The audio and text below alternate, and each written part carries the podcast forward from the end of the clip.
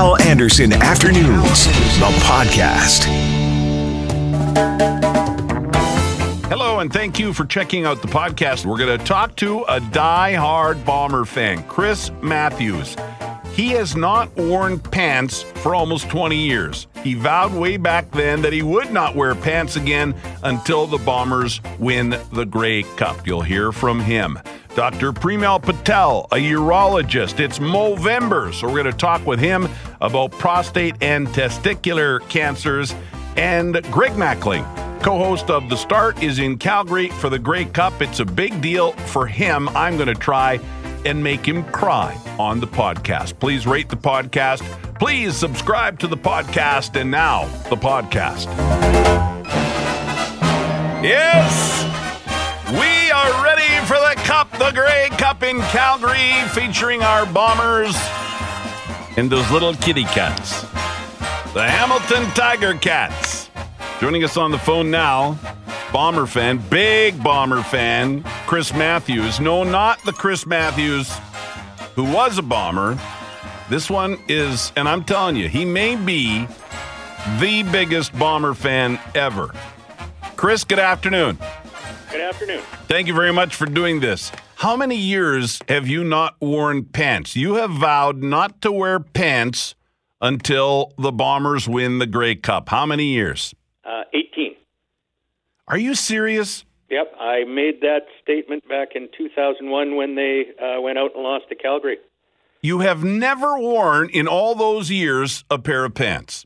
I I've worn pants maybe a half a dozen times to uh, funerals, but other than that, nope, not at all. All right. Well, I'm going to have to let you go because you're uh, you're a quitter. I'm kidding. So a few times when obviously you had no choice, you wore pants. But Right. but every day, most every day, you do not wear pants, and you made that pledge almost two decades ago. right. Wow.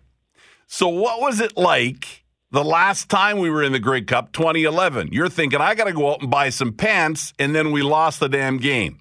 Right, uh, and it's happened twice, uh, 2007 Right. and, tw- and 2011. Yeah. And both times. Um, yeah, I thought, well, the streak is over, but uh, apparently not. I still have to serve some time, I guess.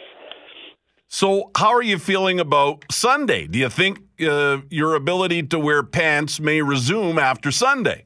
I really think so. Uh, they played very, very well uh, two weeks ago against Calgary, and then this past weekend, uh, it wasn't quite as easy, but uh, they they did enough, and they have enough talent uh, to beat Hamilton. Absolutely. Yeah, and it wasn't probably very long ago, even say a month ago, when you were thinking, well, another year at least, I'm going to be wearing uh, shorts and no pants. Well, this has been such an up and down season. They- Right. They, were like a, they looked like uh, world beaters to start with. They had good offense or, or adequate offense, but they were the best defense in the league. And then all of a sudden, uh, they lose to Toronto, and uh, things are like a little iffy.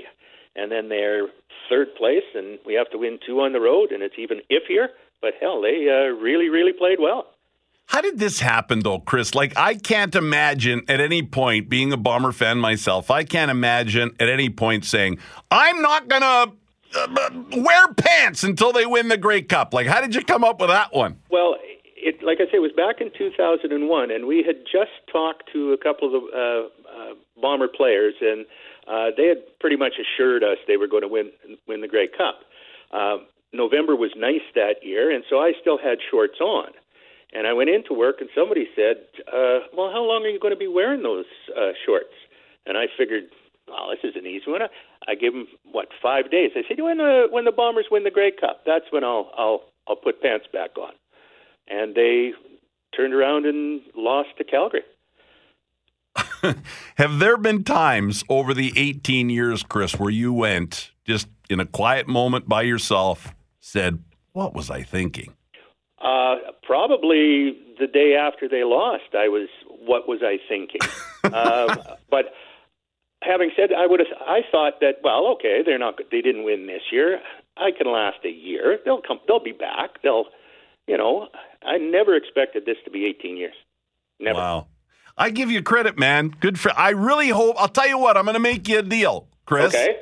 When they win on Sunday, Okay. I'm going to take you shopping for pants. All right. Okay? I will hold you to that. I'm going to do I'll even get my wife Jackie. She's a stylist. We'll make sure that they're very fashionable pants cuz you haven't worn any for 18 years. You know, the bell bottoms don't work. Well, actually the bell bottoms are making a comeback actually. Well, uh, I know, and I mean, I've never been a, a real fashion plate to begin with. So uh, the ones that are going on on Sunday when they win are a pair of the old Zubaz uh, hammer pants, you know, the the parachute type pant, because they'll still fit. I love it. And those were probably the pants almost the last time you wore pants, right? Just about. Yeah, that was late 80s. Uh, oh, that's fantastic. Hey, it was great chatting with you, Chris. I really hope now I have two reasons uh, that I really hope they win. I want them to win to end the drought for all of us, and I want them to win to end the pantless drought for you. Well, uh, I'm almost with you. I, I would love to see them win for everybody's sake. For my sake, uh, even when they win, I'm putting on the pants for a day to say that I did it, and then I'm going to back go back to wearing shorts anyways. Really? I, I love I love wearing the shorts. Well, and then what you can do is do this all the time, right? You just say uh, wear them for a day or whatever, and then just say I'm not wearing them again until they win again. Well, I could do that, but I'm not sure that uh, my wife would appreciate that so much. oh, very funny, Chris. Thanks a lot for doing this. I appreciate it. Uh, thank you very much. Go Bombers! We are Movember. We grow a moustache or challenge ourselves to get physically active and move for the 30 days of November to raise awareness and funds for men's health. We were born over a few beers in a bar in Australia. We are now in over 21 countries, making us the largest men's health movement in the world. We are Mo Bros, and we are at our strongest when we stay true to who we are real men, talking about real issues. And we are going to talk about the real issues right now with urologist Premal Patel. Premal, good afternoon. Hey, thanks, Hal. I appreciate you having me on the air. I guess you're my Mo bro, eh?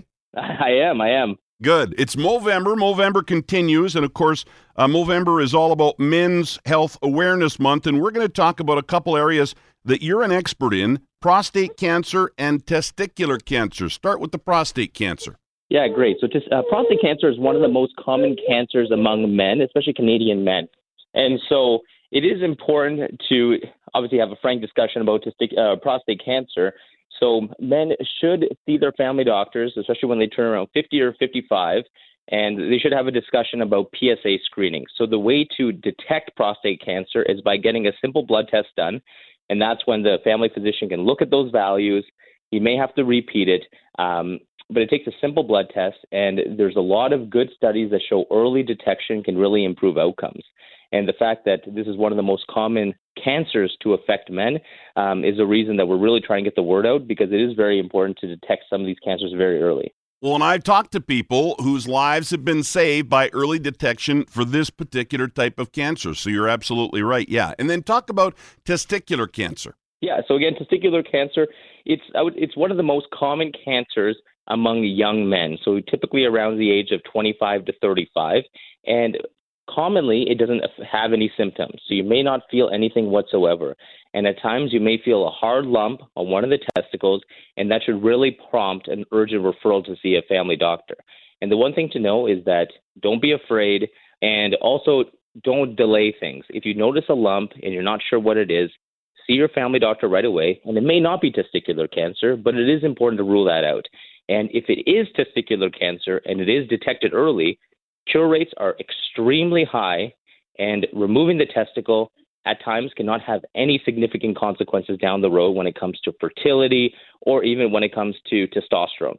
You know, you and I have talked about this before. Uh, men in general sort of suck at talking to the doctor when there's a problem. But I think when they're talking about their testicles or prostate, it's even tougher, isn't it? Yeah, absolutely. And I think it has to do with the fact that men just they don't like talking about these things. They're it's something more related to an area that they don't feel comfortable speaking about. Um, but I think the things to know is what I mentioned, right? Prostate cancer is one of the most common cancers among men, so you're not alone. Testicular cancer, again, is one of the most common cancers among young men. And so you're not alone in these situations. There's a lot of good therapies.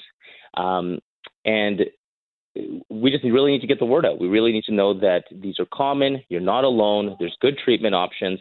Um, and so that's that's definitely one of the messages I want to send out. Yeah, and getting it early, as you said, is so important, especially with these two types of cancers uh, that we're discussing here today. Hey, I know you've got Absolutely. a great website. Tell people the website because there's always more information there. Yeah, great. Thanks, Al. So the website is www.manitobafertility.com.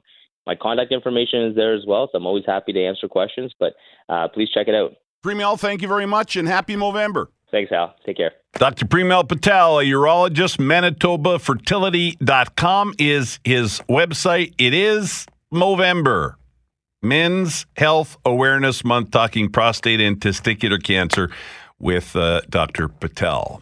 Um, boy, I'll tell you, you know when it's Movember because there are some bad mustaches out there. Boy, there's some bad ones out there. Wow. And you know who you are. I know you know who you are but I know what the cause is, and uh, I'll allow it uh, for that reason alone. Right now, we go to Calgary for one of the three M's from the start. Mackling, McGarry, and McNabb. Let me try that again. Uh, Mackling, McGarry, and McNabb. This one's Mackling. Greg Mackling, who had lunch at Denny's out in Calgary today. How was lunch at Denny's? Yeah, it was. Well, you know how it's uh, a little it's bit Denny's. of a. yeah.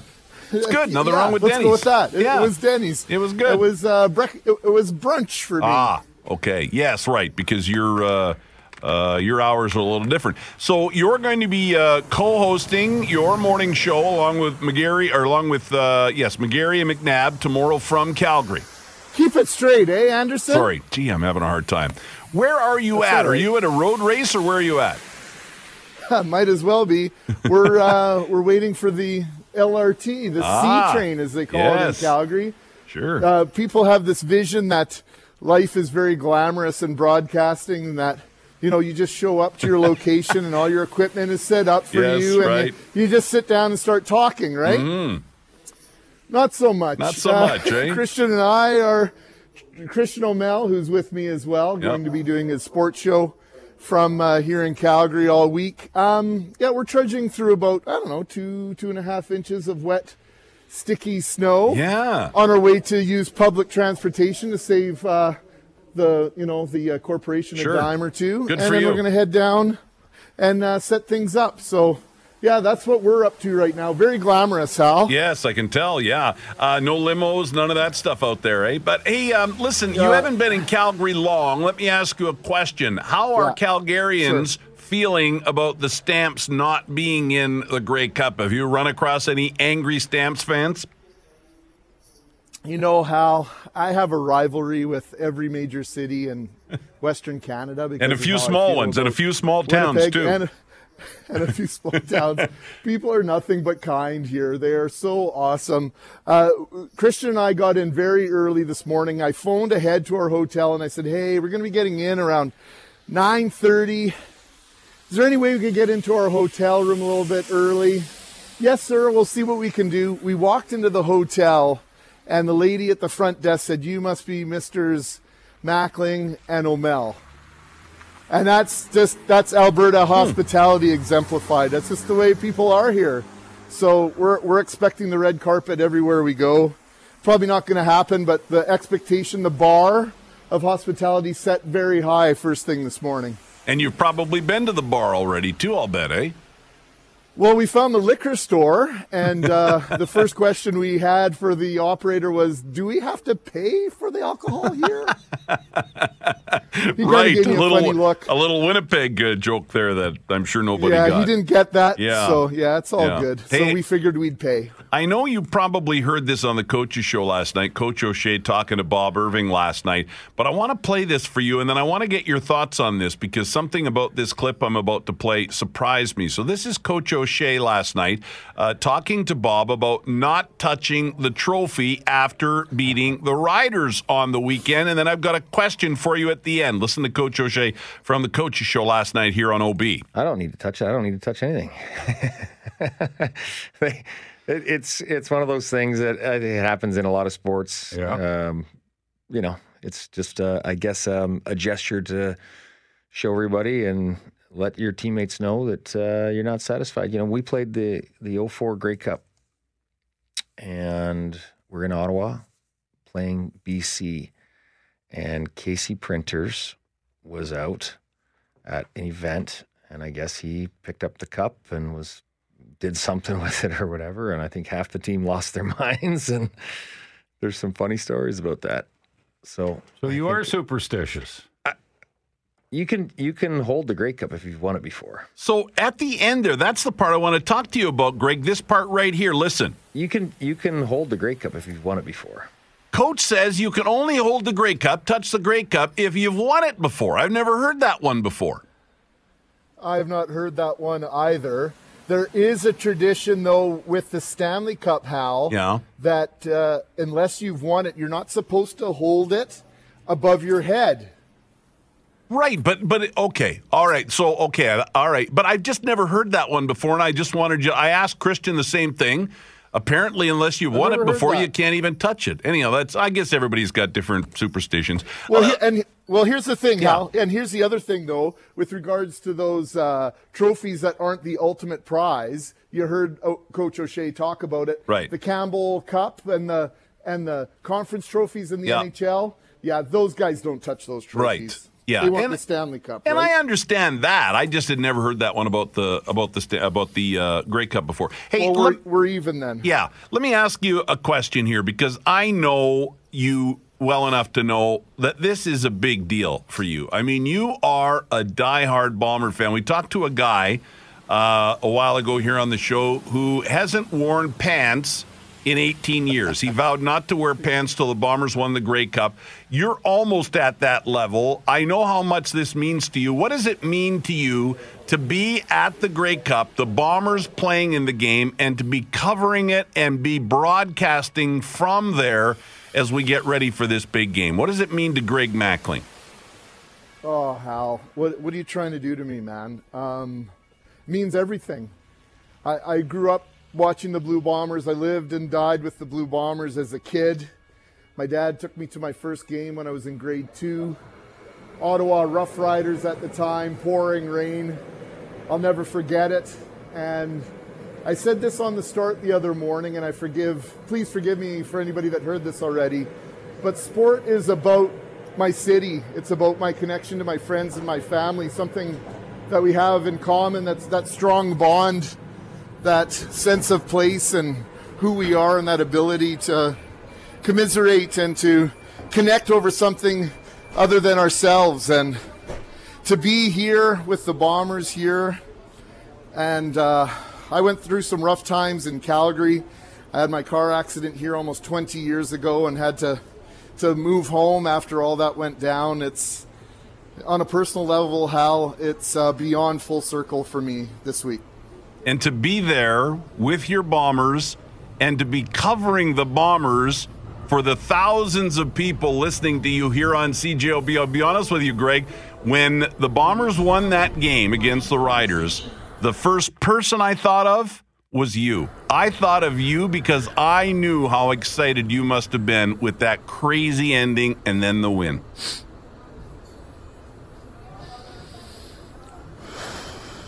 Well, that means a lot to me, Hal. You know how important you are to me, and I know how important this is to Winnipeggers. And yeah, I just I'm here on behalf of thousands of people, Hal, who wish they could be, who if their financial circumstances were different, they could be here. If their work obligations were were different, they would be here. There's so many people here in spirit who want this team to win, and it's not just about the game. It's about our pride and in our community, and uh, I, I get it, and, and I'm here representing each and every one of you in, in some way.